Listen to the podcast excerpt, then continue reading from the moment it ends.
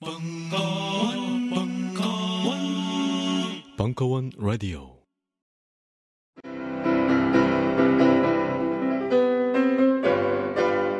클래식은 너무 멀리 있거나 혹은 너무 가까이 있다.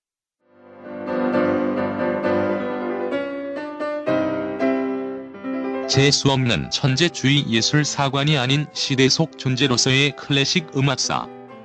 지휘자 겸 피아노 박사의 실연과 함께하는 퍼포먼스형 강좌. 시대 정신과 음악 양식 모두를 아우르는 입체적 이해.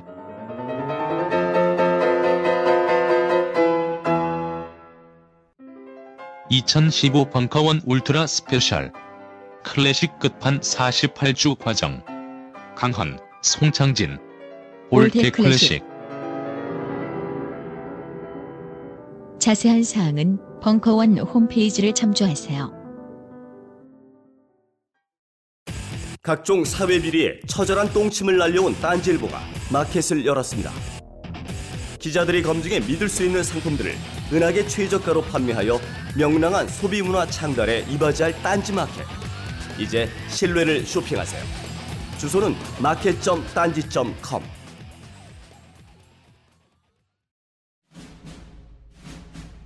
스마트폰의 바이블 벙커원 어플이 대폭 업그레이드 되었습니다. 강좌 및 강의별 결제 기능 탑재 멤버십 회원이 아니라도 벙커원 동영상들을 골라볼 수 있는 혁신. 바로 확인해 보세요. 환타의 서바이벌 투어 시즌 2 딴지 일보 사진 기자 좌린편 2부 5월 30일 강연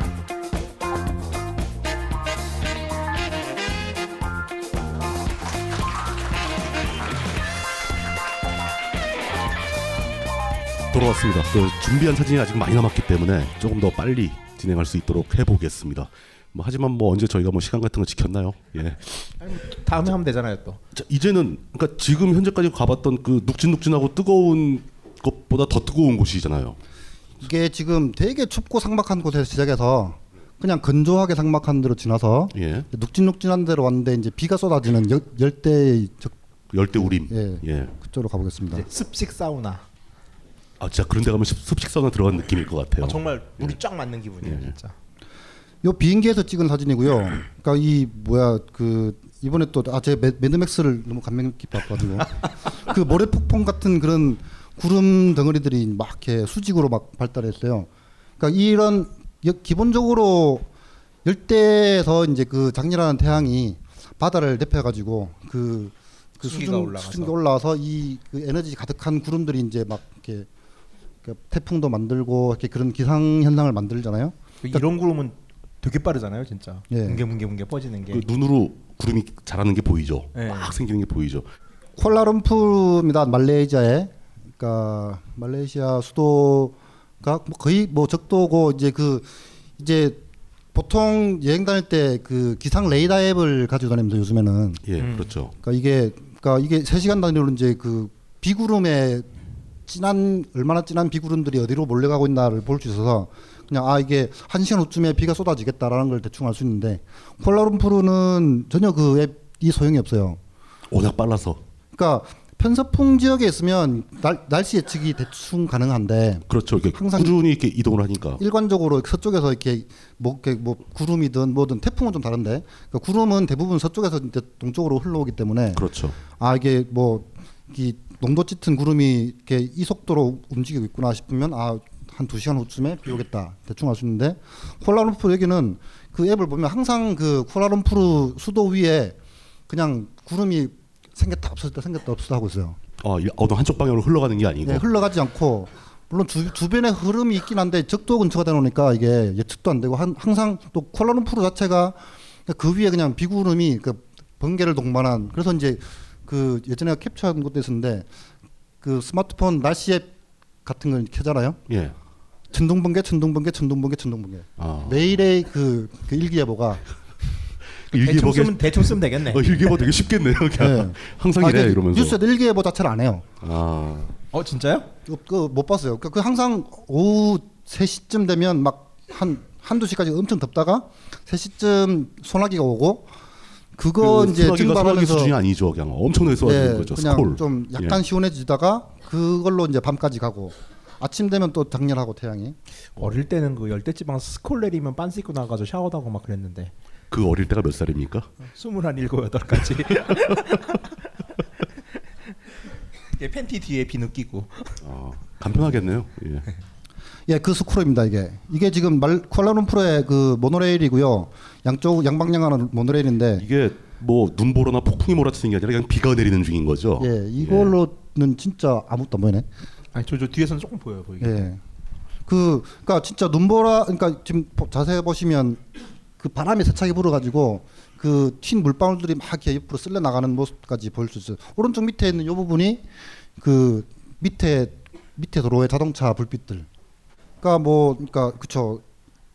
그냥 비가 내리면 피하는 수밖에 없어요 이거는. 아니 목욕을 하든지 아까처럼. 그래서 이제 뭐 그 모노레일 역에서 그냥 모노레일을 타고 있는 거는 관계, 관계 없으니까 나가지 못해서 그냥 비 그칠 때까지 기다리면서 찍은 사진. 예. 그리고 이제 그, 그 소나기가 몰려가고 나면, 그러니까 이런 먹구름이 지금 싹 그치고 있죠. 그리고 이제 확 밝아지는데, 요 때가 제가, 그러니까 오늘 사실, 그러니까 그 여러분한테 뭐 이런저런 그냥 하늘들 쭉 보여드리고 하는데, 뭐 사진 얘기도 해야 되니까, 사진 팁이라고 드릴 수 있는 가장 큰 팁이에요. 그러니까 그 먹구름이 한, 하늘 한쪽에 있고, 한쪽이 밝아지기 시작했을 때, 그때가 뭐 풍경이면 풍경, 뭐 거리 스냅이면 스냅, 뭐 인물이면 인물. 그러니까 찍기에 사진 찍으면 되게 어, 잘 나오고 일단 잘 나오고 되게 분위기도 좋게 나오고 하여튼 그런 그러니까 순간이다 이게. 빛, 빛을 잘 받은 거 예수님 강림하는 사진 나오죠. 예. 비가 한참 막 쏟아 부은 다음에 딱 그치면서 하늘이 맑아졌을 때 갑자기 그때가 제일 좋다는 거죠. 예. 그, 그 그때가 사진이 제일 잘 나온 이유가 뭘까요? 이게 그러니까 그 그러니까 스튜디오 조명, 그러니까 상품 사진은 스튜디오 찍잖아요. 그렇죠. 그러니까 그 뭐 3점 조명 그러는데 이제 일단은 전체적으로 이렇게 다 밝아버리면 하늘 일단 기본적으로 밝고 예. 메인 그 태양이라는 메인 조명이 있어가지고 그러니까 그 조명을 받으면 막 그림자는 그림자대로 진하게 지고 그림자가 진해지죠. 예, 예. 그러니까 그 사람 얼굴은 그렇게 어둡게 나오는데 배경에 그러니까 위쪽을 향한 배경은 되게 밝게 나오고 막 이런 식으로 그러니까 대부분 사람 얼굴 어둡게 나오고 그림자 이상해지고 이- 이렇거든요. 근데 그러니까 한쪽에서 옆에서 빛이 비치면서 한쪽이 딱그 그 빛을 이제 가려주면 가려주게 되면 빛이 약간 좀 정리가 되는 느낌이. 그렇죠. 예, 한쪽에 주 조명이 생기고, 그러니까 뭐 약간 그 구름에 따라서 보조 조명도 있고 한데 주 조명이 이제 측, 측면에서 쏴주게 되면 이게 사진 느낌이 뭐 사, 사람을 찍으면 얼굴이 확 밝아져 보이고 지금 건물도 그렇잖아요. 그러니까 뒤에 어두운 배경인데 그러니까 빌, 빌딩들이 되게 밝아 보이고 그러니까 이렇게, 한, 한쪽에 먹구름이 좀 남아 있어야 되겠네요. 예. 한쪽 해가 있는 쪽에 먹구름이. 있으면 그 먹구름이 예. 빛을 이제 아까 말씀하신 대로 확산시키지 않고 그렇죠. 그 예. 물고기 알락 해 주니까 그래서 천연 조명 효과가 나는 거죠. 예. 저 효과도 있잖아요. 그러니까 그 굉장히 무섭게 소나기가 쏟아지니까 이 공기가 훨씬 깨끗해진다. 뭐 이런 것도 있- 그것도 있어요. 그렇죠, 예. 공기가 투명해지는 거겠죠. 예. 계속 보시겠습니다. 그러니까 그 하여튼 소나기가 쫙 그치고 나, 나면 그리고 이제 하늘이 개기 시작하면 되게 그 하여튼 눈이 즐거워져요. 이렇게 그러니까 그, 그 타이밍을 노려서 찍은 사진인가 보죠 이게. 이렇게 노릴 수밖에 없죠. 비 올 때는 들어가 있어야 되니까. 예. 그 비그치면 막 뛰어나와서 막 찍나요? 그 그쵸. 그니까 뭐야 눈 오, 눈이 오면 막 개들이 막 짖고 막 신나하잖아요. 그러니까 그렇죠. 그게 예. 그 기존에 전까지 보던 풍경이랑 갑자기 눈앞이 확 달라지면 되게 막 들뜨고 신나는 그런 건 있어요. 그래서 막 달려 나가서 막 찍게 되죠. 예. 강아지처럼. 예. 예. 이건 페낭인데 페낭인데 여기도 뭐 다 어차피 열 때고 뭐 하여튼 한참 더울 때 그러니까 맑으면 되게 맑아요. 이렇게 그러니까 그 열대 지방은 그 맑은 날, 비 오는 날, 몇년 번개 치는 날이 하루 중에 다 이렇게 스며 있어서 뭐 이게 오늘이 맑은 날이다, 흐린 날이다라는 건 별로 의미가 없고요. 몇 시대가 맑다, 뭐 이렇게 몇 시대가 비 온다. 그러니까 그 기상을 하루 단위로 하는 건 의미가 없고 예. 시간 단위로 봐야 된다. 그거를 이제 뭐 그쵸. 그러니까 적도는 항상 그런 것 같아요 이게. 조금 이제 뭐 태국 정도만 가도 우기 있고 건기 있고. 근데 진짜 적도에 가까워지면 그러니까 사시사철 거의 아니래요. 하여튼 뭐 이렇게 그 제가 말레이시아 뭐 이렇게 발리 이렇게 쭉 다녀봤는데 하여튼 스콜은 그러니까 어쨌든 계속 그 인상적이고. 물론 뭐 그냥 하루 종일 흐리고 이런 날도 있긴 해요. 근데 그러니까 저런 그 강렬한 소나기와 그 뒤에 따라오는 강렬한 햇빛이 참 인상적이었습니다. 네, 계속 보시죠. 뭐 이거는 아침 나절에 그러니까 이게 아마 싱가포르일 겁니다. 싱가포르에서 아침에 돌아다니다가 본 하늘인데 뭐 그러니까 일단 그 하늘에 에너지들이 잔뜩 있으니까 구름의 모양도 되게 다양하고 그런 모습을 볼 수 있어요. 이거는 별 관계 없는 얘기인데 흐린 날인데 새네요. 야, 그 박쥐입니다. 박쥐. 아 박쥐예요? 아, 그- 저게 박쥐예요? 물루 물루 국립공원의 그, 그 사슴동굴에 사는 박쥐들이 아 이제 밤이 되면 이제 자기들이 이제 그러니까 깜깜할 때 돌아다닐 수 있으니까 사냥하러 나오는 박쥐 떼들이에요. 이건 거의 반지의장 수준인데요. 예. 이제 아까 요것도 이제 그 밀림 속에 이제 뭐 숙소 있는 데서 지금 여기 장면이고. 저 나무에 달려 있는 게 뭐예요? 기생식물이겠죠. 아, 저게 무슨 아저저 뭐- 위에 장, 장 저건 장식입니다. 장식. 장식이죠? 새, 새로운 기생생물. 기생 기생식물이 저렇게 정확하게 생길 리가 없지. 예, 밀림 속이고요. 그러니까 그 확실히 그러니까 이게 밀림 속에 들어가면 아무래도 햇볕도 가려주고 좀 쾌적한 느낌이 나요. 이거는 이제 그 말레이시아 투어를 이제 쿠알라룸푸르 시작해서 쭉 밑으로 내려갔다가 다시 위로 쭉 올라오면서 이제 말레이시아 북부 이제 태국 국경 넘어서 꼬리빼라는 섬인데요. 아, 섬 섬이군요. 예. 뭐 그냥 아주 그쵸 바닷가는 좋죠.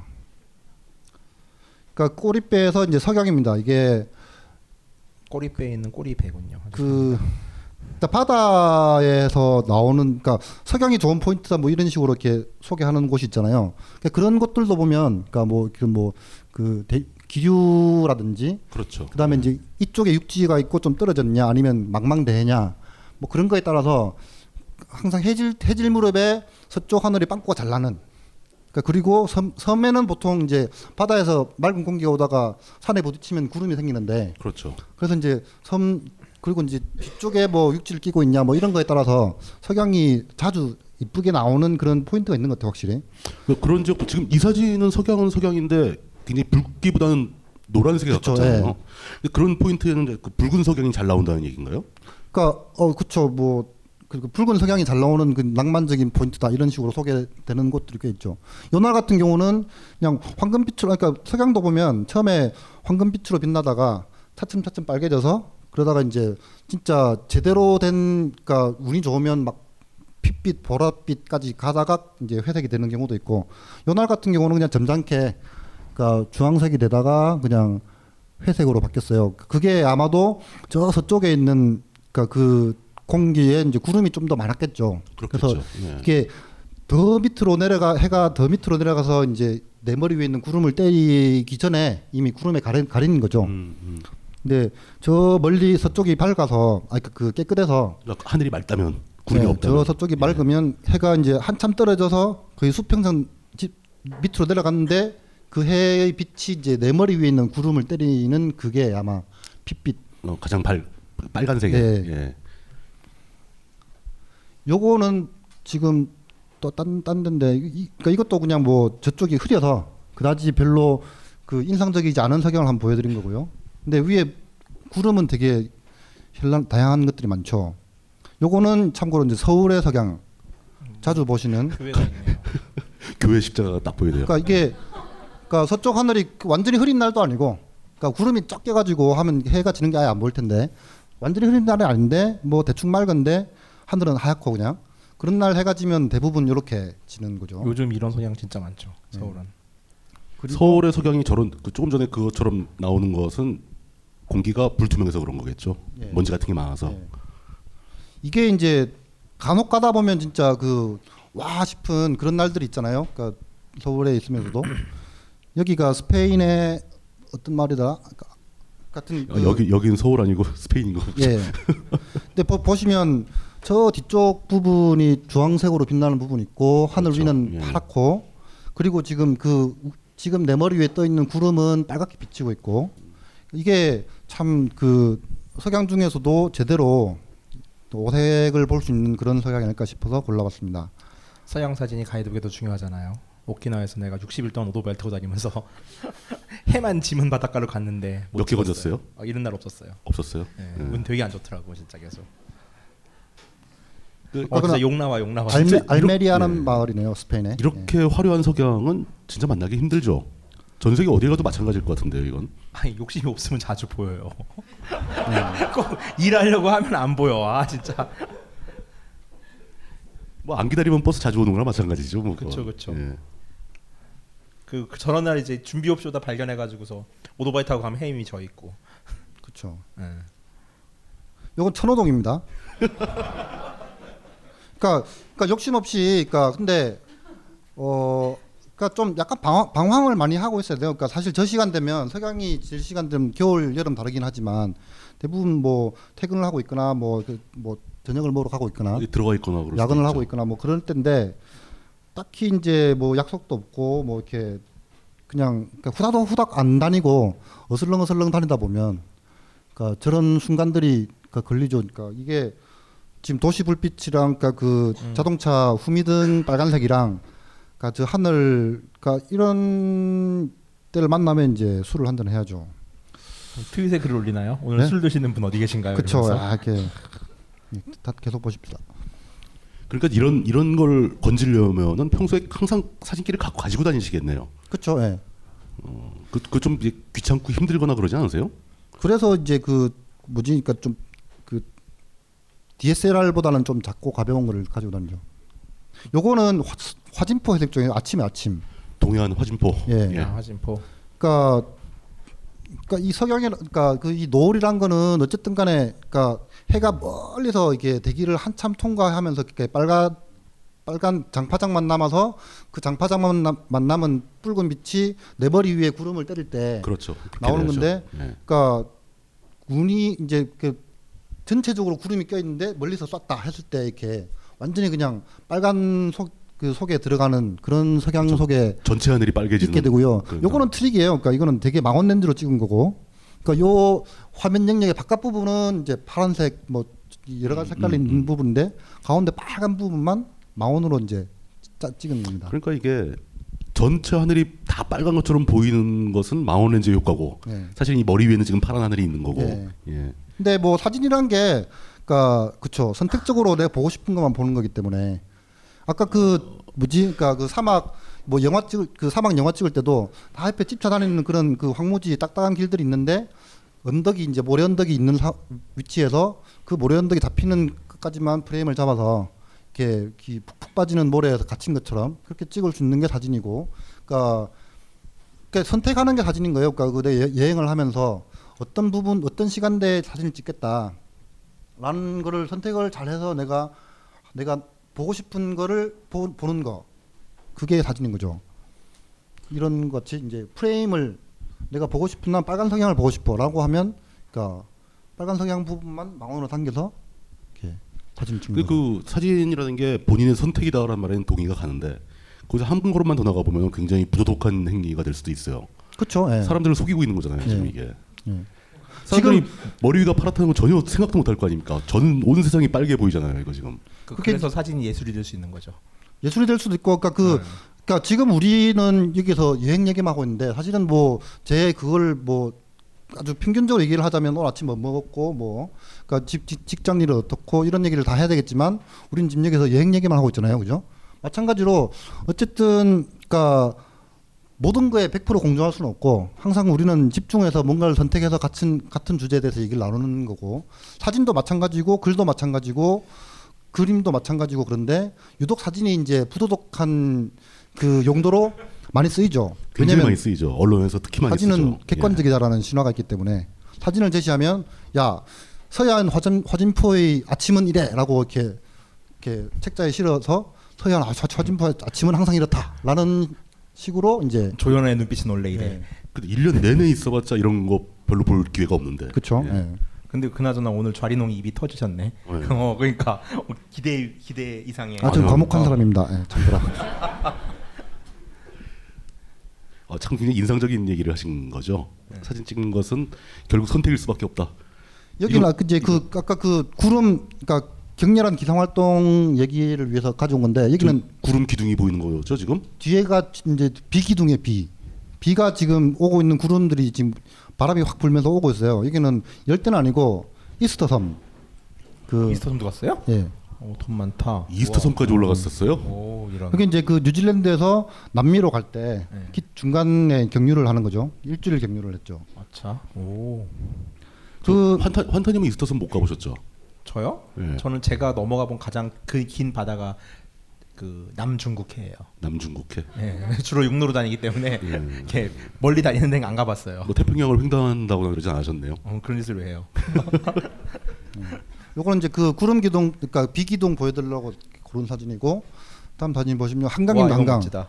어, 이거 한강이네요 진짜. 한강 철길을 자전거로 이제 예전에 막 그 동서울 터미널로 출장 자주 다닐 때 이제 한강철로로 이제 그 철교로 자전거를 타고 동서울 터미널 자주 갔는데 한강 철교로 자전거를 타고 지나간다고요? 철교 옆에 이제 찾길 일, 그 한쪽은 일방통행 찾길이고 한쪽은 그렇죠, 그렇죠. 도로 예, 있어요. 예. 이렇게 인도 있어요.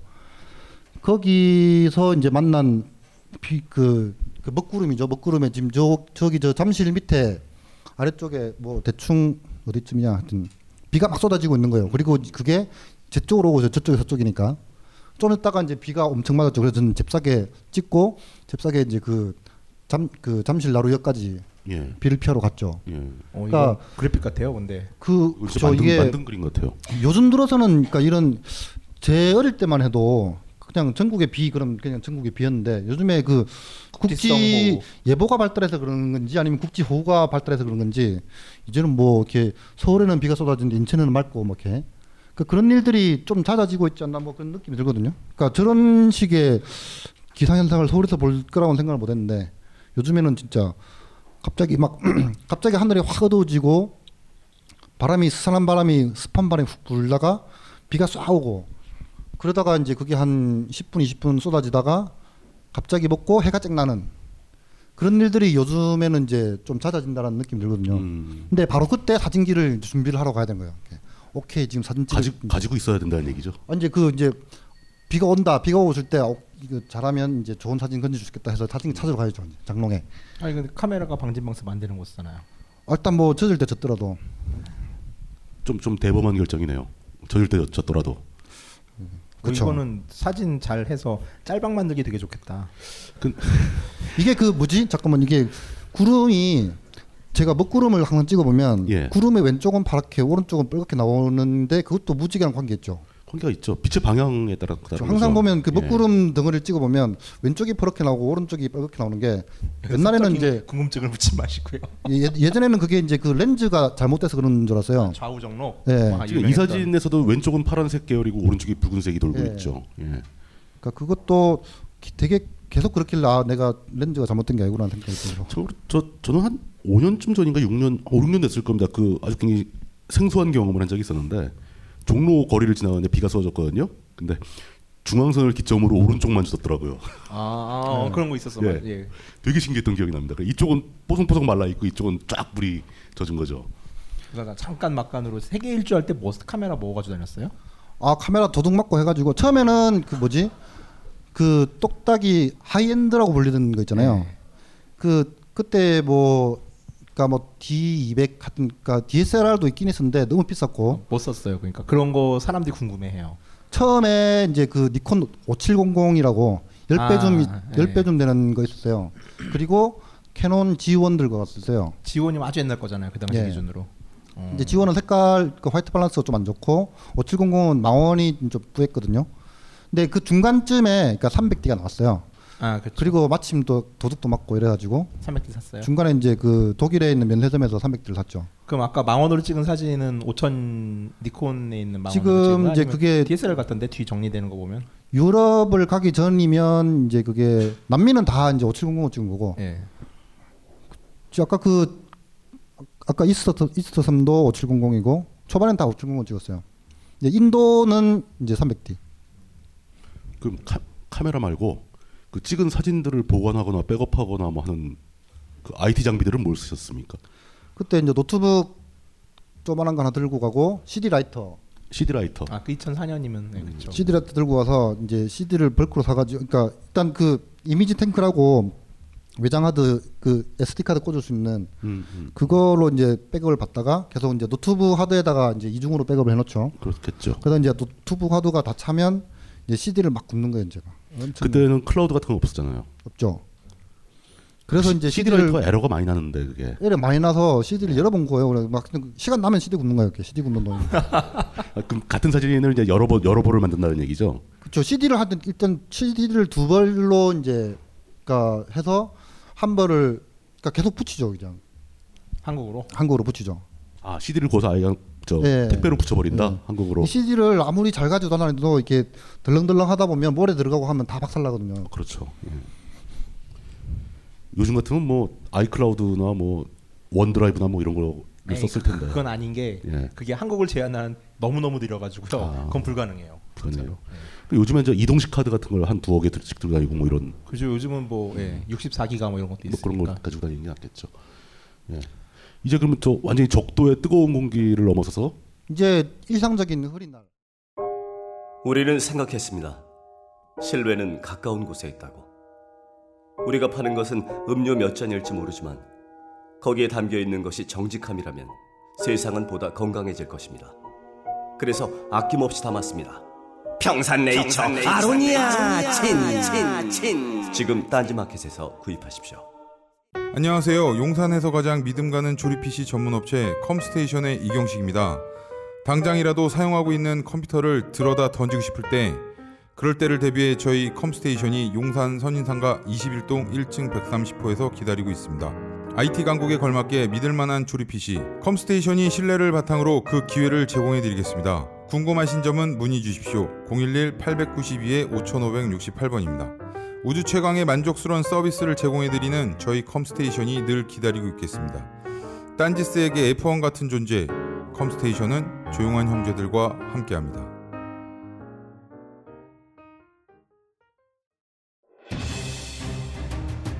자유를 외친 신 김수영, 위대한 화가 이중섭, 전설이 된 반고흐. 그런 그들의 진짜 모습은 찌질했다. 철없는 가난뱅이, 애정결핍 환자, 우리가 사랑한 위인들의 민낯. 위인전에 속은 어른들을 위한 경쾌한 반전이 시작된다. 딴지일보 인기 연재를 책으로 엮은 찌질한 위인전. 완벽하지 않아서 눈물나게 아름답고 찌질했기에 더욱 위대한 그들의 삶이 전하는 위안과 감동. 딴지일보 홀짝 기자의 찌질한 위인전. 전국 서점과 온라인 서점 딴지마켓에 있습니다. 위즈덤 하우스. 이제 일상적인 흐린 날. 그러니까 지금 런던이랑 함, 그러니까 유럽에 뭐 다들 날씨 안 좋다고 하잖아요. 그러니까 그 그런 흐린 날들 보시면서 그냥 오늘도 아까 오전에는 흐리고 비 왔고 지금 이제 맑아졌는데 그쵸 딱 그냥 답답한 그냥 우리 그러니까 일상적인 그런 흐린 날이죠. 이게 뭐 구름이 막 위에서 막 이렇게 먹구름에다가 막 이렇게 뭐 바람이 불고 그러지도 않고 그냥 그냥 짙고 열, 그 넓은 구름이 그냥 쫙 덮고 있는 상태. 그런 스산하죠 뭐 겨울이면 스산하고 여름이면 그냥 보통은 우울할 텐데 뭐 그런 날들이 또 뭐 항상 우리네 삶의 대부분이니까요. 뭐 넘, 넘어가시죠 뭐. 이게 근데 그 흐린 날은 흐린 날의 특징은 회색이에요 회색. 그러니까 하늘의 첫그 하늘도 일단 회색이고 하기 때문에 지금 땅바닥에 이 연두색 런던은 막 겨울인도 이렇게 잔디가 다 이렇게 푸르더라고요. 그러니까 그 런던이에요? 추운데 예, 추운 오늘 올림픽 공원인 줄 알았어요. 그쵸 올림픽 공원 같죠. 올림픽 공원 같죠. 예, 막 추운데도 추운데도 그냥 잔디는 푸릇푸릇하고 그래서 이게 회색과 연두색이 이렇게 그냥 딱두 가지 색깔로만 보이는 그런 사진은 또 이렇게 흐린 날 찍기 좋더라고요.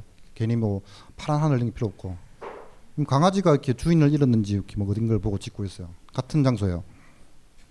이거는 흐린 날 경주. 경주. 아 나도 갑자기 런던에 고분이 있나 오, 이러면서 경주하고 똑같다라고 생각하고 있을 때 경주였군요. 예. 그러니까 그 스톤헨 고분. 그러니까 지금 같이 이렇게 사진을 같이 놓은 이유도 그러니까 회색과 연두색이 그냥 다른 색깔 없고 그냥 회색과 연두색이 있는 사진이 그냥 그게 마음에 들어서 같이 놔봤습니다. 이거는 이제 그 이게 무슨 뱅, 브릿지예요 이게 뱅. 빅벤? 예. 이거 이거는 완전히 무슨 그 상업용으로 찍은 사진 같은 느낌이 드. 그렇죠. 엽서에 다 이렇게 있는 거고 뭐 여기 또 구름이 또 이렇게 생겨야 이뻐요 여기는 희한하게. 저 이거는 맑은 날에 찍은 사진도 있고 뭐 낮에 찍은 것도 있고 한데 그냥 적당하게 뒤에 이제 먹구름이 깔려 있고 그 인공 조명이 조금씩 비춰지고 있고 그렇다고 완전 깜깜하지도 않고 뭐 이 정도가 제일 좋- 좋아 보여. 낮은 나- 그 발- 맑은 날에 햇빛이 위에 있을 때 찍은 거는 진짜 쓸만한 거 없어요. 그 이게, 이게 지금 해가 완전히 진 상태가 아닌 거죠. 지금은 완전히 진 상태. 진 이쪽 거- 완전히 진 상태요. 하늘이 좀 약간 밝아 보이는데. 조금 이따 보실 건데, 그러니까 그 제가 아까 말한 그 한쪽 하늘이 빵꾸 나 있는 그런 날인데, 예 보실게요. 이거는 다른 날이고 그냥 흐린 날. 흐린 날에 그러니까 제가 말씀드린 그 무채색의 배경들에 색깔 한 가지씩 꽂히는 이런 것들이 또 흐린 날 보기 좋은 그런 뭐 장면들이지 않나 뭐 이렇게. 저런 거겠네요. 굉장히 그 습도가 높아서 수중 그 물 분자도 많고 먼지도 많고 그냥 굉장히 암, 암울한 대기에 덮여 있으면 불투명한 대기에 덮여 있으면 기본적인 빛의 색은 다 무채색으로 빠져버리는데 인공적인 색깔이 선명하게 보일 때 그게 대비가 잘 되겠네요. 예. 예. 비 오는 날. 이거 뭐 런던의 유명한 2층 빨강 버스가 이제 또 역시 마찬가지로 그 지금 저 버스가 버스가 한 대가 지나가는 건가요? 한 대는 움직이고 있고 한 대는 서 있는 겁니다. 하나는 서 있고 하나는 지나가고. 예. 예. 또 그냥 우울하죠 그냥 이게 함부르크일 텐데 그냥 흐린 날이고 뭐 그냥 칙칙하고 예, 그냥 그냥 그 칙칙하고 답답하고 그런 기분을 이렇게 찍는 게 사진이니까요. 예, 그래서 그냥 넣어봤습니다. 답답하시라고. 그 왜 보는 사- 보는 사람들 자꾸 답답하게 만들고 우울하게 만들고 그래도 뭐 한무섭잖아요 지금. 이거는 이게 이게 이게 그 의사당이죠 영국 국회 의사당이고 음 이거 뭐 이렇게 딱히 찍을 잘 나올 이렇게 만들 만한 빛이 아니어가지고 그냥 실루엣 처리. 그립니다. 예. 이것도 그냥 뭐 대충 그냥 그렇고 그런 그냥 런던의 주택 간지 중심 간지 그냥 퇴근 버스 뭐 해진 후에 퇴근 버스 되게 그냥 서울에서 보는 그런 느낌들이 그러니까 대도시에 들은 대도시라는 그 자체가 막 그 공사판 있고 사람들 그냥 무표정하게 그냥 출퇴근하고 이런 그렇죠. 것들이 예. 예, 있더라고요. 이건 또 안개 낀 기차역 여기도 런던인가요? 여기는 독일입니다. 그러니까 유럽을 다닐 때는 여기는 스위스고요. 그러니까 유럽 다닐 때는 뭐 주로 지인들, 그러니까 유학생들 이런데 머물고 하면서 뭐 딱히 관광을 한다기보다는 거기서 근처 동네 돌고 뭐 왔다 갔다 하는 게 다였어요. 그러니까 그 다른데 호텔을 잡아야 될 때는 그돈 아낀다고 뭐 보지도 못하고. 그러니까 결국은 이제 유럽에 있는 과- 유명한 관광지를 못 가보고 막 그랬던 것도 돈 문제죠. 그렇죠. 예. 막그 이제 중간에 지출도 이제 막 막 고민을 하는 거죠. 이게 그때 300D가 거의 얼마 정도였다. 하여튼 그거 카드도 이제 그 유로 유로빈 내 가지고 이 사진기랑 렌즈를 살까 말까 고민하다가 에이 질러 뭐 그러고. 가뜩이나 없는 돈에 요거는. 요거는 라우트브룬넨에서 올라가면 아 그쵸 지금 저 배경으로 보이는 데가 인터라킨이고 어디라고요? 스위스 스위스의 융프라 올라오는 중간 그 기차길에서 아마 그 봄 풍경으로 막 그 저기 막 그 꽃 막 하늘 파랗고 폭포 떨어지고 하는 그 동네 있어요. 그 동네 이제 겨울에 가서 이제 지금 스키 시즌인데 뭐 눈이 엄청 와가지고 이렇게 그 뒤에는 그냥 다- 배경은 다 눈, 지금 눈 덮여 있는 거죠. 눈이 지금 막 내리고 아, 있어가지고 눈이 이제 내리고 흐? 흐리게 보이는 거죠. 그러니까 그렇게 흐리고 뿌옇고 하는 그런 느낌이 또 뭐 계속 좋아서 예. 느리고 흐린 그런 예, 장면들입니다. 스위스를 겨울에 갔는데 또 돈이 없어서 스키는 못 탔을 거 아니에요. 스키는 원래 안 타요. 아 그래요? 예. 이 양재역이요. 이게 몇 년, 그러니까 거의 이거가 디지털 카메라 초창기에 막 사서 찍은 건데 그거 엄청 옛날에 10, 15년도 더 되는 사진일 텐데, 그러니까 그 안개 끼고 그냥 그러니까 뭐 이렇게 색깔도 없고 이런 날들이 사실은 또 그냥 우리 사는 대부분의 날들이 여행 가도 그래요. 그러니까 여행 가도 야 운 좋게 파란 하늘 보이니까 막 사진 찍어서 자랑하는데 대부분은 비 오고 해가지고 막 우울하게 숙소에서 이렇게 그 막 비주얼도 하고 있고 뭐 이렇게 그러니까 근데 뭐 그냥 그 구름 낀 때도 그냥 막 가서 다니다 보면 또 구름이 꼈기 때문에 다 회색이기 때문에 보이는 그런 컬러들이 있고 예. 그 좌리님의 여행이 회색이었던 가장 큰 이유는 그 돈이 없어서겠지 뭐. 같이 사는 언니랑 여행을 같이 가서 그래요. 그거는 그 맞아요. 그게 예, 그, 그 그런 혼자 가면 예. 할 일이 되게 많아요. 어, 그거 그걸 굉장히 쉽게 인정을 해버리시네요, 그냥. 뭐 그 실제로 그러니까. 네. 네. 아니 근데 그게 뭐 이렇게 그, 그 그렇다는 게 아니고 혼자 가는 여행도 필요. 아니 그러니까 그렇죠. 뭐 동성끼리 가는 여행, 그다음에 이제 뭐 부부가 가는 여행, 뭐 그리고 혼자 가는 여행, 단체로 가는 여행들이 다들 그러니까 뭐 그런 거였어요. 뭐 그렇다고 이제 그 제가 숙소에 내비두고 이렇게 뒤에 반스 뒤에 비누 꽂고 스콜에 샤워를 하고 갈 수는 없잖아요, 제가. 뭐 그런 거죠, 뭐. 아니 뭐 그게 꼭 안 될 이유는 없을 수도 있을 것 같긴 그럴 수도 한데. 있고, 예. 예, 뭐 그건 뭐. 뭐, 뭘 물어볼 수가 없게 대답을 하시니까. 자 이제 그 아까 런던에서 잠깐 그 보여드렸던 그거 얘기를 이제 마지막으로 할 건데요. 이제 그 구름이 그러다가 개고 나서 햇빛이 쨍 들 때인데 그 뉴질랜드랑 호주가 뭐 공기 깨끗하기로 이제 뭐 유명한 고- 지역이기도 하고 청정 지역으로 유명하잖아요. 이제 그런데 하늘들과 이제 거기서 비치는 빛들 그걸 좀 보시겠습니다. 요게 이제 그 세계 일주 출발할 때 이제 한국에서 뉴지, 뉴질랜드 가던 그 비행기에서 찍은 사진이에요. 이게 그 기분이네요. 세계 일주를 출발하는 예. 기분. 햇빛이 비치고. 출발이 2003년 3월 5일. 바닥이 뭐예요 이게 지금? 구름이요. 어, 구름이 색깔이 바닥이 구름이고 그쵸 이제 그 해 해가 지금 비행기 날개 반쯤 가려가지고 반쯤만 보였기 때문에 그나마 이제 나왔지 이제 해가 다 보였으면 막 플레어 때문에 이제 사진 안 찍혔겠죠. 이게 살짝만 보이는 해가 나오고 그게 그 비스듬히 멀리서 이제 나- 낮은 데서 오기 때문에 이거 구름이 누른 거예요. 그러니까 노을과 비슷한 효과가 발생하고 그쵸, 있는 예. 거죠. 이거 노을을 뒤집어서 본 거죠. 이게. 그렇죠, 그렇죠. 정말 여행 그 첫날의 느낌이 딱 온다. 저 때는 이제 뽀뽀도 할 수 있죠. 네. 저게 그쵸 이게 그저 가족하고는 그런 거 하는 거 아닙니다. 어 이거 돌려진다 이거 틀림없이 돌려진다. 어 진짜? 아, 또 실수했네. 예, 뭐 이거 이제 그 이제 그러니까 그 제가 그 지금 이야기 순서가 그 그냥 사- 높은 데서 이제 낮- 낮은 축축한 곳으로 이제 일상으로 돌아오는 순서로 배치하다 보니까 그래 된 거고 이게 이제 어쨌든 여행의 이제 세계 시작. 일주의 시작인 사진이에요. 이렇게. 이제 그게 뉴질랜드 도착해서 그 어학원에서 그러니까 그 3개월 이제 영어 공부를 했어요. 이렇게 네? 쫄아가지고. 아, 그런 것도 했어요? 예. 그러니까 이게 뉴질랜드 이제 막 그 루트를 짜면서 뉴질랜드 어차피 갈 거면 거기서 또 아는 분이 계셔가지고 그러니까 좀 이렇게 뉴질랜드를 돌아다니면서 예- 배낭 여행 연습을 하자 뭐 이런 개념으로 그럼 처음 나간 게 세계 일주예요? 예? 그 전에 안 나가고 처음 나간 게 세계 일주예요? 뭐 저기 저 태국은 몇 번 가봤고 그러니까 그 배낭 여행을 제대로 하지는 않았죠 그냥 딱 그 단체 여행 이런 거나 가고 아, 아 패키지 패키지만 몇 번 다녔고. 이 여행은 내가 제일 험하게 한 것 같아. 그래서 이제 그 뉴질랜드에서 뉴질랜드도 뭐 이렇게 그그 게스트하우스랑 그다음 뭐 투어 버스 잘 됐다 그래가지고 거기서 이제 3개월 동안 연습하고 가자라고 해서 이제 어 이건 contrast 진짜 죽이네요. 그렇죠. 이게 그 이게 이 햇빛이 그러니까 햇빛이 장난이 아니게 차이가 있어요 확실히 그거를 그게 계속 좀- 기본적으로는 햇빛은 똑같겠죠. 그 햇빛을 통과시키는 대기가 투명하다는 뜻이겠죠. 예. 예. 그러니까 이게 좀 이게 아 예. 맞아 맞아 이게 실제로 아, 왜 그렇고? 예.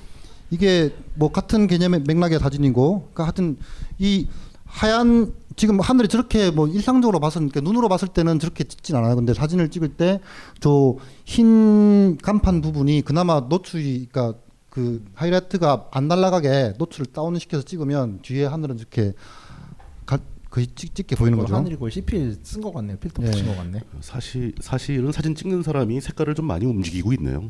어 그거는 보정은 그러니까 다- 당연히 아니, 이번에 후보적- 그 뭐지? 후보적 말고도 그냥 찍을 때 어, 찍을 때부터도 아, 예. 선택을 한 맞춰야죠, 거예요. 저거는, 네.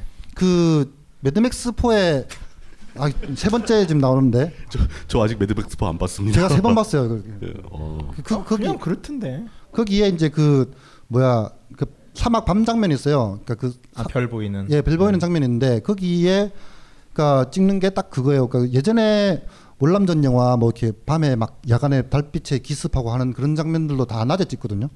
낮에 이제 텅스텐 필름을 넣어서 그러니까 일광에 텅스텐 필름을 넣어서 찍으면 퍼렇게 나오고 노출을 확 다운시켜서 찍으면 푸른 달빛에 이렇게 우두컴컴한데 움직이는 사람의 장면이 나와요.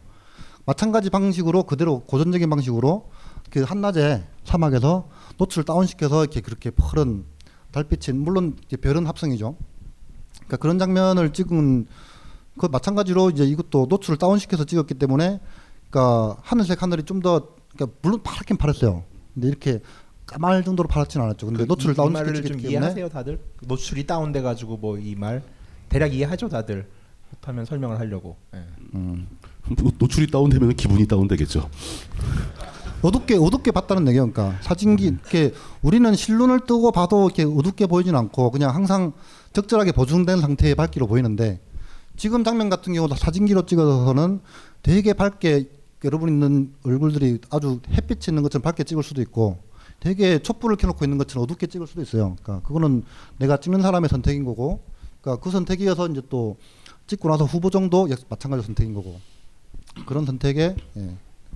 하여튼 이제 뉴질랜드 여건 퀸스타운 남섬인데 여기도 햇빛이 그냥 좋고 저 빨간 지붕 하얀 벽 그리고 이제 노란 단풍 이때가 이제 뭐 5월 5월 6월이니까 이제 가을이죠. 여행의 시작은 좋을 때 같네요.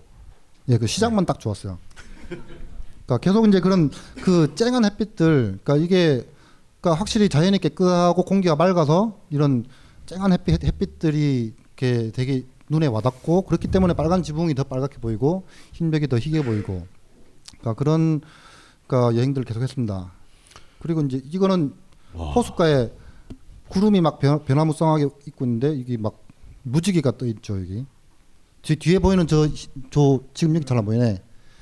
여기 약간 이렇게 예. 붉고 푸르고 한 그게 무지개예요 지금 산과 산 사이에 무지개 시작되는 저. 저, 저 중간쯤에 이렇게 대각선으로 예. 무지개가 나와 있죠.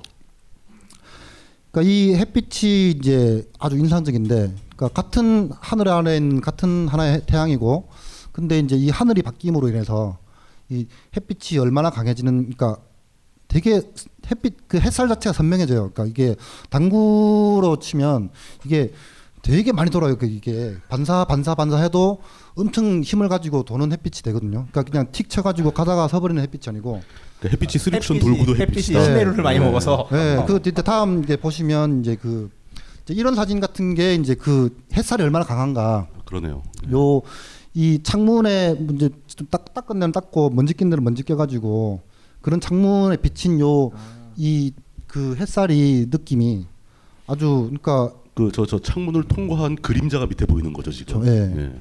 그 그림자의 참 이런 게다 이뻐 보일 정도로 햇살이 아름다워요. 그리고 그 다음 사진은 이건 이제 그 큰 배가 정박해 있는 부두인데 탔어요 이걸? 아 타진 않았어요. 네. 그냥 부두 구경하는데 돈 많이 내야 될 것 같은데요. 이게 저거. 이제 그 유람선 같은데? 그렇죠. 그 해- 역광이죠. 해가 뭐 건물 뒤쪽에서 비치고 있고 그 배에 비친 해 빛이 건물을 비추고 있는 거예요.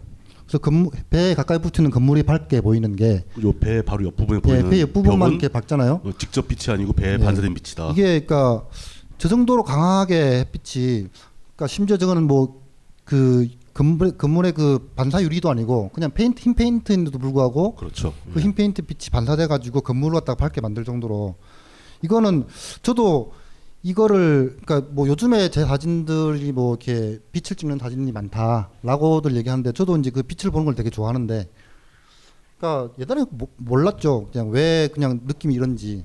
근데 지금 한참 지나와서 생각을 해보면 그러니까 진짜 그 햇살이 되게 강해가지고 건물에 비친 빛과 뭐 이런 것들이 되게 선명하게 그림자를 남기고 하는구나라는 거를 그러니까 한참 차츰 차츰 그 그게 이제 구분이 되게 되고 그리고 나서 이제 지금은 아 이게 그 날씨랑 연관이 있구나, 있구나라는까지 이제 대충 감을 잡아서 그걸 여러분한테 말씀드린 겁니다. 한 10년 있다가 다시 이걸 한번 하게 되면은 3차원 시뮬레이션을 하면서 태양의 위치와 사물의 위치를 네. 돌려가면서 하면 이해가 더 잘 되지 않을까.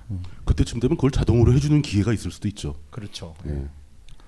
근데 진짜 사진이라는 게 결국은 이제 빛, 빛을 가지고 뭔가를 만들어내는 건데 거기에 오늘 쭉 본 사진들에서 느낄 수 있는 건 빛은 빛이고 그 빛을 통과시키는 공기의 상태가 어, 어떻게 영향을 주는가를 아주 다각도로 예. 보여주는 그런 사진들 같아요. 이가 강해요.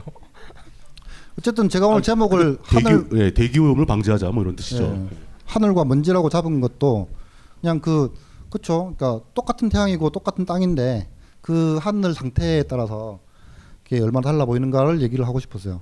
이거는 그냥 뭐 사진으로 보면 딱 정면광, 그러니까 해가 거의 네 머리통 뒤에 위에서 내려지고 있는 장면이고요. 그 뒤에 있는 나무 숲이라든지 뭐 도로라든지 이런 것들이 아주 막 평면적으로 그냥 다 이렇게 빛을 받은 상태로 그 보이는 그런 장면이고요. 이런 것도 마찬가지로 그러니까 그 저 건물 유리에 하늘이 비치고 있고 저런 어떤 쨍한 느낌은 쨍한 느낌은 평소에 서울에서 보기 힘든 그런 장면이에요. 근데 뉴질랜드는 저게 너무 일상적이어가지고 사람들이 막 따분하다 소리를 입에 달고 살아요. 항상 날씨가 좋아가지고 너무 지루한 거예요. 그러니까 근데 그럴, 좀 그럴 수 있죠. 예. 뭐 사람은 항상 자기가 풍족하게 갖고 있는 것은 부족한 줄 모르니까. 근데 서울에 그 3월 그러니까 겨울 지나서 이제 막 그 아직 햇빛이 따뜻하지도 않은 시점에서 남반구로 내려가서 저런 쨍한 그 공기의 햇살들을 보니까 되게 역시 마찬가지로 참 아, 이렇게 잘 왔다 이런 생각이 들더라고요. 이게 이제 뉴질랜드 오클랜드 상공을 멀리서 찍은 건데 역시 바닷가 해양 도시가 되다 보니까 이렇게 구름 상태가 이렇게 역동적이죠. 이제 큰 뭐 이렇게 먹구름 위에 뭉게구름 있고 그 위에 파란 하늘 있고 그 밑에 또 도시가 지금 먹구름 배경으로 이제 빛이 쫙 들어가서 되게 도드라지게 보이는 네, 그런 장면입니다. 이제 시드니 시드니로 넘어갔고요. 만물이 소생하는 봄을 맞아 벙커인들이 바람하지 않았던 1개월 수강권이 수줍게 태어났습니다. 한 달간 벙커원의 모든 강의를 제한 없이 시청하실 수 있는 수강권입니다. 그간 찜해놓았던 강좌들을 향해 고고싱. 1개월 수강권은 어플 전용과 PC 전용이 따로 있습니다. 자세한 사항은 벙커원 홈페이지를 참고하세요. 일본이 다 좋은 건 아닙니다. 하지만 어묵만큼은 일본 전통 방식에 쪄서 만든 가마부코가 좋습니다. 밀가루는 고마운 식재료입니다. 하지만 어묵에는 밀가루가 전혀 들어가지 않는 게 좋습니다. 기름에 튀기지 않고 100% 생선살의 럭셔리 웰빙 어묵. 바다 한입 가득의 가마복고를 지금 바로 딴지마켓에서 만나보세요. 검증된 맛과 은하계 최저가를 보장합니다. 시드니 시드니로 넘어갔고요.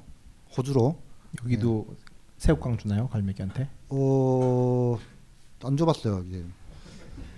스키 뭐야 그 막 그 목 목 긴 새랑 갈매기랑 이렇게 쓰레기통에서 막 이렇게 먹이 먹고 하는 그런 장면은 보이더라고요. 저 갈매기 있는데 그쪽 호주 쪽은 저 펠리컨 많잖아요. 펠리컨. 펠리컨 못 봤어요. 펠리컨 못 보셨어요?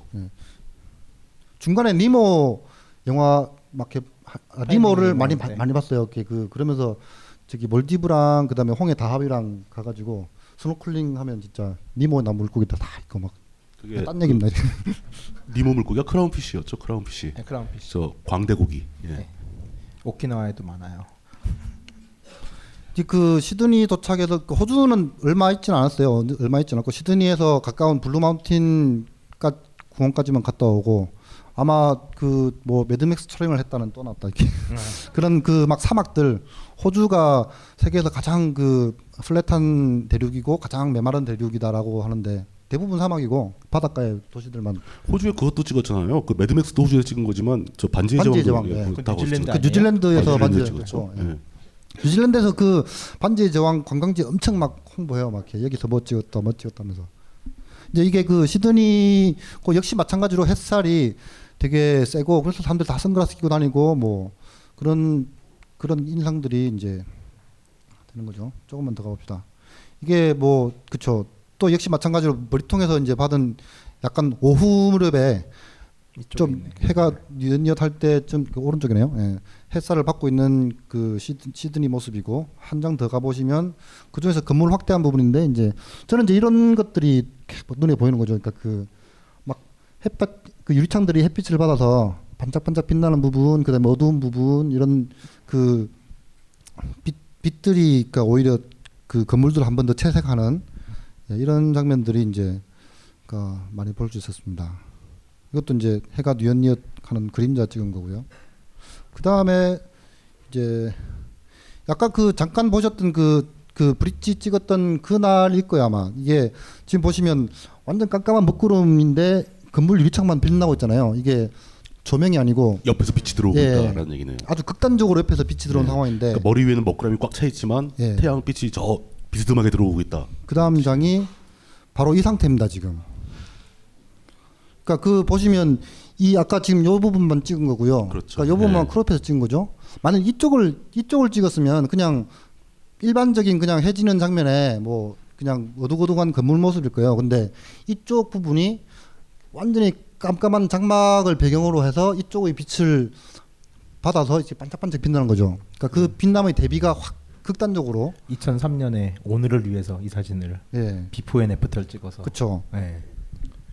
그 그러니까 그러니까 이런 식으로 그러니까 그 런던이 뭐 이렇게 뭐 이렇게 영국 신사가 맨날 뭐 우산 들고 다니고 날씨가 안 좋아서 뭐 인사도 날씨 얘기하고 한다는데 이런 식으로 가끔 가끔 이제 그 반짝반짝하는 빛이 빛이 나와요 그 구름 사이로 런던이에요? 예, 이 템즈강이고 유람선이 이제 가고 있는데 유람선 창문에 막 지금도 막 지, 근데 이게 건물에 비친 창문에 비친 빛이 물에 비쳐가지고 그게 유람선 창문에 아. 반사된 상태거든요. 쓰리 쿠션이네요. 그렇죠. 예. 하여튼 이게 그러니까 그 비가 내리고 비가 한번 대기를 씻어주고 그리고 하늘에 먹구름에 빵꾸가 났을 때는 이런 식의 그런 빛이 아주 극, 극- 극명하게 대비되는 그런 장면들을 많이 볼 수 있습니다. 평소에는 저런 사진 찍기가 굉장히 힘들다라는 뜻이네요. 그러니까 그렇죠. 저렇게 저- 뭐 뭔가 대비가 심하고 막 예. 이런 사진이 나오지 않는다. 네. 근데 하여튼 그 그 막 스산하게 우리나라에서도 막 소나기가 막확 내린다라고 했을 때는 아 이게 이게 언젠가 그칠 거고 그리고 이제 뭐 그 먹구름이니까 몰려갈 때가 있을 텐데 그때 이제 아주 멋진 스펙타클한 장면이 나올 거다라는 기대를 할 수가 있게 그런 되더라고요. 걸 기대하면서 준비하다가 막상 비가 뭐 해- 해질 해가 완전히 질 때까지 비가 계속 내린다거나 뭐 이러면 그러면 헛방이고요. 예. 헛방인 거죠. 네. 그러니까 그러면 술 먹어야죠. 그러니까 이제 지금 극명한 아니, 잘, 대비 잘 찍으면 잘 찍었다고 술 먹고 뭐 비가 아, 못 찍으면 네. 못 찍었다고 술 먹고 이러시는 거죠 평소에. 그 그런 얘기했어요. 그러니까 사진 찍을 때 그러니까 12시 전으로 2시간은 낮술 먹으라는 얘기했어요. 아, 미리 먹어둬라. 그러니까 이제 한낮에 태양이 머리 위에 있을 때는 뭘 찍어도 잘 안 나오니까 그때는 놀고 그러니까 해가 어쨌든 약간 뉘엿뉘엿할 때쯤 조명이 옆에서 때려줘야지 뭘 찍어도 이렇게 그러니까 제대로 나오고 하기 때문에 한낮에는 그냥 뭐 놀아라라는 얘기했거든요. 그러니까 그런 식으로 하여튼 측면광이 잘 비춰줄 때 어떤 좀 이렇게 그 여러 가지 연출을 가능한 그런 조명 상태가 되는데 지금 보여드리는 거는 그게 진짜 극명하게 보이는 그런 사례들을 보여드리는 거고요. 이거 완전히 그냥 까만 배경에 하얗게 그냥 그 건물들이 보이고 있잖아요. 다음 보시겠습니다. 자, 이런 식으로 그러니까 그 스포트라이트가 비친 듯한 뭐 밋밋하게 건물을 찍은 것보다 이렇게 빛이 부분 부분을 때려주면서 이렇게 그 조- 조각들의 뭐 그게 이제 하루에 해 질 때랑 해 뜰 때도 이제 그런 시간대가 그쵸, 예, 있잖아요. 예. 매직아웃라고 흔히 예. 하는. 그 지금 이거는 완전히 그, 그 하늘에 떠 있는 태양을 내가 조절할 수 있는 조명처럼 이용해서 찍는 거잖아요. 그게 지나갈 때를 딱 그렇죠. 그. 해가 지나갈 때 예. 기다리는 거죠. 다음. 이게 광화문입니다. 광화문이고 어, 아니, 집회가 보던- 다 집회가 다 찍었죠 이거. 보던 건물이네요. 예. 그게 이, 이 날이 세월호 딱 1년 1주년 되는 날이었고요. 4월 16일이고 4월 16일 낮이 엄청나게 어둡게 소나기가 내렸어요. 진짜 아, 맞아요, 먹구름이 맞아요, 예. 진짜 이게 밤인가 싶을 다, 다 차들이 다 라이트 켜고 다닐 정도로 깜깜한 먹구름에 소나기가 잔뜩 내리고 그게 오후쯤에 확 했어요.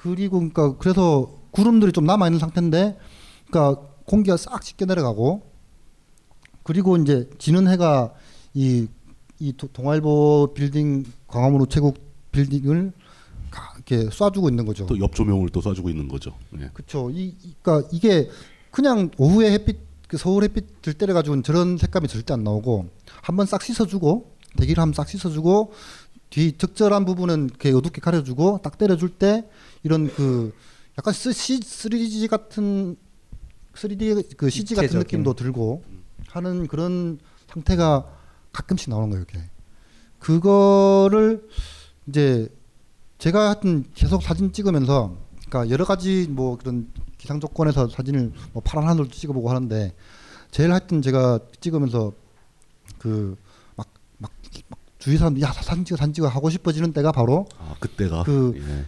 비 그치고 어느 어느 구석이 밝아질 때, 그러니까 캄캄한데, 그러니까 어느 한 구석이 밝아지는 이런 느낌의 사진이 참 인상적이더라라는 얘기를 오늘 쭉 이제 그 여러 그러니까 하늘 상태 이런 거 얘기하고 마지막으로 들려주고 싶은 얘기가 바로 이 기상 상태입니다. 여, 여행 사진인 척하면서 사진 강좌가 포함된. 예. 네. 알찬. 여기 많이 산란하는 이 측광이 들어오고 있는 건가요 이게? 저 건물 윗부분에? 이것도 이제 이거는 그냥 전체적인 장마구름이에요. 장마구름인데 예. 빵꾸가 났죠.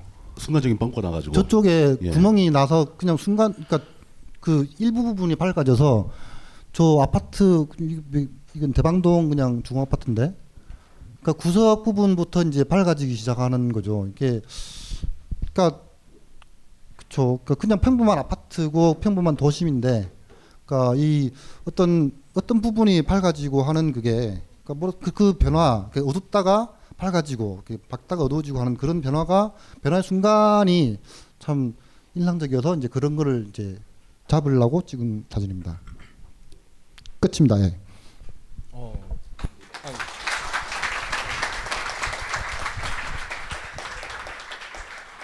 결론을 안 내고 끝내니까 예, 되게 어. 방, 방금 말씀하셨는데 그- 그거는 여기 그 빛에 대한 이야기 빛을 어떻게 잡아서 사진을 남길 수 있는가 뭐 이런 얘기를 해주신 거네요.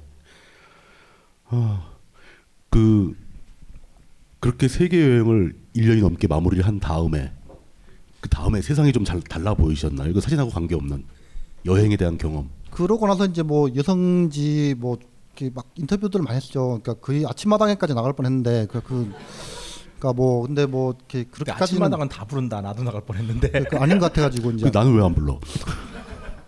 아니 본인이 이제 싫었어요 그- 아침마당? 예. 어 나는 저쪽에서 싫어해가지고 못 나갔는데. 그 아니요 둘 다 싫어했어요. 그러니까 그 아 그래요? 그러니까 그 그러니까 일단 뭐 부부의 뭐 이렇게 그뭐 일탈 이런 거에 뭐 항상 초점 맞춰서 부부의 얘기를- 일탈? 예, 얘기를 하니까 이제 그분 뭐 저희는 관심 없고 그러니까 계속 물어보죠 이제 인터뷰를 하면서 그 세계 일주를 다녀오고 난 뒤가 어떻게 달라졌냐 그러니까 안 달았다 그랬죠? 어, 안 따랐다 그러고 항상 이렇게 뭐 몇안번 하다. 보니까 이제 그 준비된 대답이 있어요. 그러니까 그 오래 사는 비법이다. 어? 장수의 비결이다. 왜? 이게 매일매일 다른 천장을 보며 숨는다는 게 그러니까 사실 그 전에 이제 IT 기업을 이제 이제 그 김대중 IT 붐 때 이렇게 백수 저 이제 뭐 이렇게 이것저것 못 하고 있을 때 그냥 대충 취업을 해- 묻어서 취업해서 이제 그 월급증에 됐고 익숙해지고 그렇게 막 하다 직장 생활을 하다 보니까 딱 그런 거 있잖아요. 그러니까 그 시무식 시무식을 하고 나면 그때부터 여름 휴가지 검색 하고 그래서 이제 여름 휴가 신나게 갔다 오면 눈이 내려요. 그 눈 내리면 아, 시무식 그, 그 중간에 시간은 다 의미가 없는 거구나. 시무, 시무식을 하고 그러고 나면 여름 휴가지를 막 검색해요. 그 여름 휴가를 갔다가 이제 여독이 좀 풀릴 때쯤이면 눈이 내려요. 이렇게. 무슨 여도 이렇게 오래 가요? 그러니까 그게 그러니까 그 휴가를 심하게 하나 보지. 그 모르겠어요. 그러니까 얼마나 일탈을 많이 하길래? 일상이 이제 되게 일상 일상이 돼가는 과정이 그그 기억들이 그냥 되게 축소되고 그냥 그 작년에 오래 갔고 뭐 지난달이 이번 달 같고 하는 그런 날들이 계속 되다가 그 낯선 곳으로 가가지고 생판 모르는 지하철 타고 뭐 생판 모르는 말로 이제 막 그 변소가 어디 있습니까 맥주 주세요 이런 말 익히고 막 그러면서 이제 막 계속 1년 동안 이제 낯선 천장에서 눈을 뜨는 그거를 보내고 나니까 이게 기억의 양이 지금도 뭐 사진만 갖다 놓으면 막 그때 뭔 일이 있었고 막 이렇게 얘기를 할 수 있잖아요. 그러니까 그 기억의 분량이 말도 안 되게 늘어난 거예요. 근데 생각해 보면 내가 이제 축 이렇게 중학교 때 중학교 시절 이런 시절 보내고 고등학교 때 이랬고 대학 때 이랬고 사실 뭐 그렇게 기억들이 또 많지도 않아요. 뭐 술 먹고 자고 뭐 이렇게 그냥. 근데 그 1년 술 동안에 먹고 자고? 술 먹고 뻗어 자고 뭐 예. 그 매번 좀 근데 그 1년의 기억은 엄청나게 분량이 잔뜩이라서 길다. 예 그래서 생각해 보면 그안 갔다 왔을 때 내가 나중에 죽었을 때 그 기억의 분량보다 훨씬 많겠구나라는 생각이 들더라고요. 그래서 그런 그, 의미에서 그건 저거네요. 그러니까 그 반복되는 일상을 몇 개월 몇 년 살아가다 보면은 네. 삶의 밀도가 떨어진다는 네. 거죠. 그러니까 생소한 곳, 낯선 곳에 가보면은 똑같은 시간을 살아도 삶의 밀도가 훨씬 높아지고 예 맞습니다. 머릿속에 남아 있는 내용이 훨씬 많기 때문에 그래서 장수의 비결이다. 어떻게 예. 보면은 그 여행을 안 했으면 지금 딴지에 없었겠죠? 뭐 그거야 뭐 이제 뭐 세홍지막은 뭐 선택 이건 뭐, 뭐 모르는 뭐 알- 알수 없는 거죠. 알 수 없는 일이고 예, 저 일배 하고 있었을지도 몰라요. 그렇죠. 그 조금 더 일찍 여행을 혼자일 때 하면은 천장만 낯선 게 아닌데. 그거를 아예. 예. 하여튼 뭐 맨날 그러니까 그- 말은 저렇게 하는데 본인이 좀 그런 걸 직접 해보고 얘기를 하든가 아 옛날에. 옛날에 어. 예. 그렇죠. 예. 하여튼 그 그거예요. 뭐 그 아까 붉은 사막 을 갔다 왔던 게 그러니까 뭐 예전에 나왔던 책에도 그렇게 썼는데 대체 인생에 뭔 의미가 있냐. 붉은 사막 다못못 가보셨죠. 그러니까 그 붉은 사막은 대부분 못 가봤더라고. 그러니까 그래서 이제 나는 붉은 사막 가봤다 왔거든. 나한테 배틀 뛰는 거예요 지금? 어디 가봤냐고? 그러니까 허세를 부릴 수 있는 거가 한 가지 있어요. 그러니까 그 진짜 좋은 그거예요. 그러니까 그 너 남대문 가봤어? 나 남대문 가봤어. 이거 이거거든요. 그러니까 그런 허세거리가 된다는 거 진짜요? 하나- 남대문도 가봤어요. 저 남대문. 아, 안에 들어가서 아 불은 지르지 않았고. 예. 그러니까 아, 같은- 저 옛날에 어렸을 때 동대문이 올라가서 술 먹어본 적 있어요. 아, 그 버스도 다니고 먹었죠. 술 먹고서 담 넘어가가지고. 음. 예. 하여튼 그런 그러니까 그런 이- 이렇게 군대 가서 뭐 해봤다 뭐뭐 해봤다 하는 그런 허세거리가 된다는 것 뭐 아주 좋은 점 하나 있고 근데 그러니까 그 그러니까 그 뭐야 지금 제가 말로 설명 드렸는데 아까 그 빨간 붉은 사막에 올라가서 맨발로 이렇게 모래놀이 하고 막 이렇게 그 살색보다 이렇게 또 푹내 모래가 뭐 이런 모래는 굉장히 고운가요? 예, 고와요. 예. 그러니까 그런 거를 이렇게 말로 전달하는데 사실은 뭐 전달이 안 될 거라고 봐요. 그럼 사진을 찍어서 보여드려도 그냥 파란색, 빨간색인 거고 그냥 근데 확실히 가서 그냥 밟아보는 거가 제 그 감촉과 머리 속에 있는 거는 분명히 있긴 해요. 그러니까 그거는 뭐 설명을 드리면 자랑밖에 안 되고 뭐 이렇게 하여튼 그런 그런 뭔가가 있긴 합니다. 뭐 딱히 말로 설명드리기는 그렇고. 예. 그렇군요. 예. 어, 원래 계획은 이쯤에서 딱 끊으려고 그랬었는데 제가 개인적으로 궁금한 게 하나 떠올라가지고 한번 여쭤보려고요. 여행 가서 사진 찍고 뭐 이렇게 자연을 찍고 뭐 풍경을 찍고 이런 건 뭐 사실 그럴 수 있다는 거죠. 그게 정서에 어떤 정서에 도움이 되면 됐지 정서에 해가 될 일은 없거든요. 근데 최근에 이제 딴지일보 사진 기자로서 계속 지속적으로 현장을 다니면서 찍고, 찍고 계시잖아요. 세월호도 세월호지만 뭐 그밖에 다른 다 어떤 투쟁의 현장들을 다 보고 있는데 그런 현장은 지켜보는 것만으로도 가슴이 아픈 경우가 되게 많거든요. 그렇죠. 예. 예, 그런 진짜. 그거를 우리가 신문 기사나 글이나 사진으로 볼 때 하고 직접 현장에 가서 그 사람들을 만나서 얘기를 들어가면서 보는 거하고 이 정서적인 충격은 비교가 안 되게 다릅니다. 근데 좌리님은 우리가 어쩌다 한번 보는 거와 달리 항상 일로 그 현장에 가 계신다는 거죠. 제가 여쭤보고 싶은 것은 거기서 나오는 그 어떤 정서적인 쇼크라든가 그 멘탈에 금이 가는 거 이런 걸 어떻게 막고 계시는지. 그게 사람들이 진짜 다른데, 그러니까 저는 뭐 공감 능력 테스트 이런 거 해보면 아스퍼거 증후군이라고 될 정도로 되게 낮게 나와요. 아, 원래 공감을 잘 안 하세요? 예, 아까 근데 그러니까 그게 사이코패스. 사이코패스네. 그러니까 아 실제로도 그러니까, 그러니까 이런 그러니까 같은 사건이나 같은 사람을 놓고 볼 때도 그게 되게 다를 수 있는데 저는 뭐 그래요. 그러니까 그 사진을 찍어도 어떤 뭐장 무슨 무슨 뭐 건물 아니면 사람 이런 데 사실은 별 관심이 없어요. 그냥 그때 기분이 어떤가 내 기분이 어떤가 그냥 뭐 춥다 뭐 이렇게 어, 이렇게 뭐 힘들다라든지 그런 데 관심이 있고 햇빛이 어떤가 뭐 이런 데 관심이 사실은 있고 물론 그러니까 여행 갔다 와서 이제 사진을 팔아먹을 때는 그러니까 갔다 와서는 이제 뭐 이렇게 세계는 세- 세상은 넓다니까 15분짜리 프로에도 막 이렇게 비디오 가서 이렇게 팔아먹고 하잖아요. 그 그때는 물론 이제 사건과 장소와 그런 어떤 그 투어 관광지 뭐 제가 처음에 우유니 투어 설명드렸듯이 그런 시- 그런 위주로 이제 얘기를 하게 되는데 사실은 저는 이제 그런 데 관심이 없어요. 그러니까 마찬가지로 그 가족들이 이제 막 그러니까 뭐 세상 사진을 다 찍어도 진짜 다 보여주지도 못할 만큼 막 그런 그 경찰들하고 그런 그 진짜 눈물 나는 신경전들 그리고 같이 안산에서 걸어 올라 보면 막 진짜 욕을 막 하거든요 사람들이 오토바이로 막 대를 뚫고 지나가고 욕을 하고 음. 그거 영정 들고 올라오면은 그걸 옆에서 보고 있으면 그러니까 저도 그러니까 근데 저는 그래요 그러니까 그냥 기계적으로 눈물이 막 줄줄 나와서 그러니까 찍을 때 방해 될 정도로 그러니까 막 눈이 눈이 아픈데 마음이 아픈지는 잘 모르겠어요. 그냥 그래서 그래서 갈 수 있는 것 같아요 제가. 그 인도 인도에서 욕을 한 번밖에 안 해봤대잖아요. 어떻게 들으면 약간 좀, 좀 특이할 정도로 냉정하다라고 들릴 수도 있지만 그래도 기계적으로 눈물을 흘린다는 거 보면 어딘가에 또 그런 게 있는 거고 그쵸, 예. 그 네. 힘들기는 힘들고, 그러니까 그런데 그러니까 사람들이 이제 저한테 막 이렇게 아 이렇게 힘들지 않냐, 아 이렇게 내가 나 대신 가줘서 고맙다 이런 얘기들은 사실은 저는 공감이 잘 안 돼요. 아니 그런 얘기를 하면은 네. 그때 이제 아, 전 너무 힘들다 네. 하면서 참치를 얻어 먹어야죠. 왜 거기서 나 안 힘들어요라고 말을. 그러니까 술을 안 사주는 거야 사람들이. 그러니까, 그러니까, 집에서 근데 실제로 그러니까 그막 아, 자리는 고생하셨어요 막 하면서 이렇게 네. 하, 그때 쓰러져요 그냥. 아, 그때 몸도 엄청 힘들고 사실은 아, 그러니까 막 힘들죠. 당연히 힘들겠지. 아그 막 카메라 예. 다져졌고 막 이렇게 그 막 맵고 이렇게 막 힘들고 발도 아프고 막다 어디 아플 막 텐데. 그 그런 그래서 실제로 힘들어서 막 배고파서 막 허겁지겁 먹긴 하는데 근데 뭐 저 대신 가까이 가줘서 고맙다라는 얘기는 사실은 저는 잘 모르겠어요. 뭐 그냥 내가 그러니까 그렇다고 해서 제가 뭐 이렇게 그냥 그 뭐 그쵸 그냥 거기에 제가 갈 수 있으니까 가는 거예요 그냥 가서 핸드폰으로 찍은 사진보다는 품질이 좋고 물론 이제 그 뭐 마이 한겨레 사진 기자들이 가진 장비보다는 훨씬 열악한데 뭐 저는 그래도 가벼우니까 그냥 줄창 따라다닐 수 있는 뭐 그런 차이가 있으니까 그걸로 사진 찍어서 트위터 올리면 사람들이 좀 빨리 볼 수 있고 그래서 가는 거죠. 뭐. 예. 그 좌리님의 그 답변에 대해서 제가 뭐 별도로 코멘트를 붙이지는 말도록 하겠습니다. 기, 기대했던 거 다르게 나왔지 지금 어. 답이. 아 이렇게 이렇게 자리를 펴주면 장사를 좀 해야지. 전 그런 거 아니거든요. 뭐 이래버리면 뭐 어떡하라고.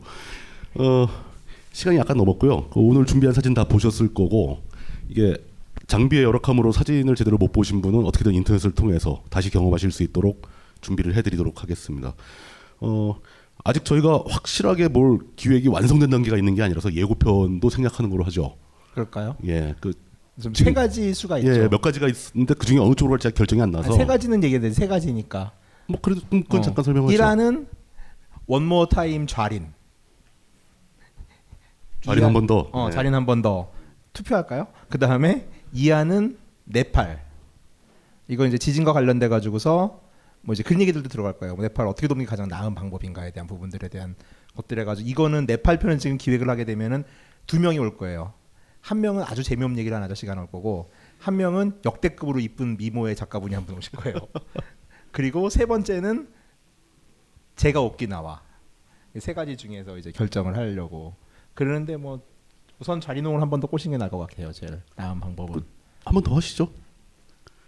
이렇게 아, 생각해 보고요. 예. 일단 저희가 내부적으로 얘기해서 어떤 게 되든지 여러분들한테 더 알려드릴 수 있도록 그 해보겠습니다. 가급적이면 그 시간이 아깝지 않은 컨텐츠를 만들기 위해서 노력을 하고 있다라는 건 좀 알아주셨으면 좋겠고, 근데 그렇다고 해서 저희가 뭐 시간을 낭비해 놓고서도 안 한 척 이럴 생각은 별로 없습니다. 어, 오늘도 긴 시간 그 자리 함께 해 주셔서 대단히 감사하고요. 이것으로 모든 걸 마치겠습니다. 감사합니다. 감사합니다. 이 강의는 벙커원 어플에서 동영상으로도 시청하실 수 있습니다. 벙커원 라디오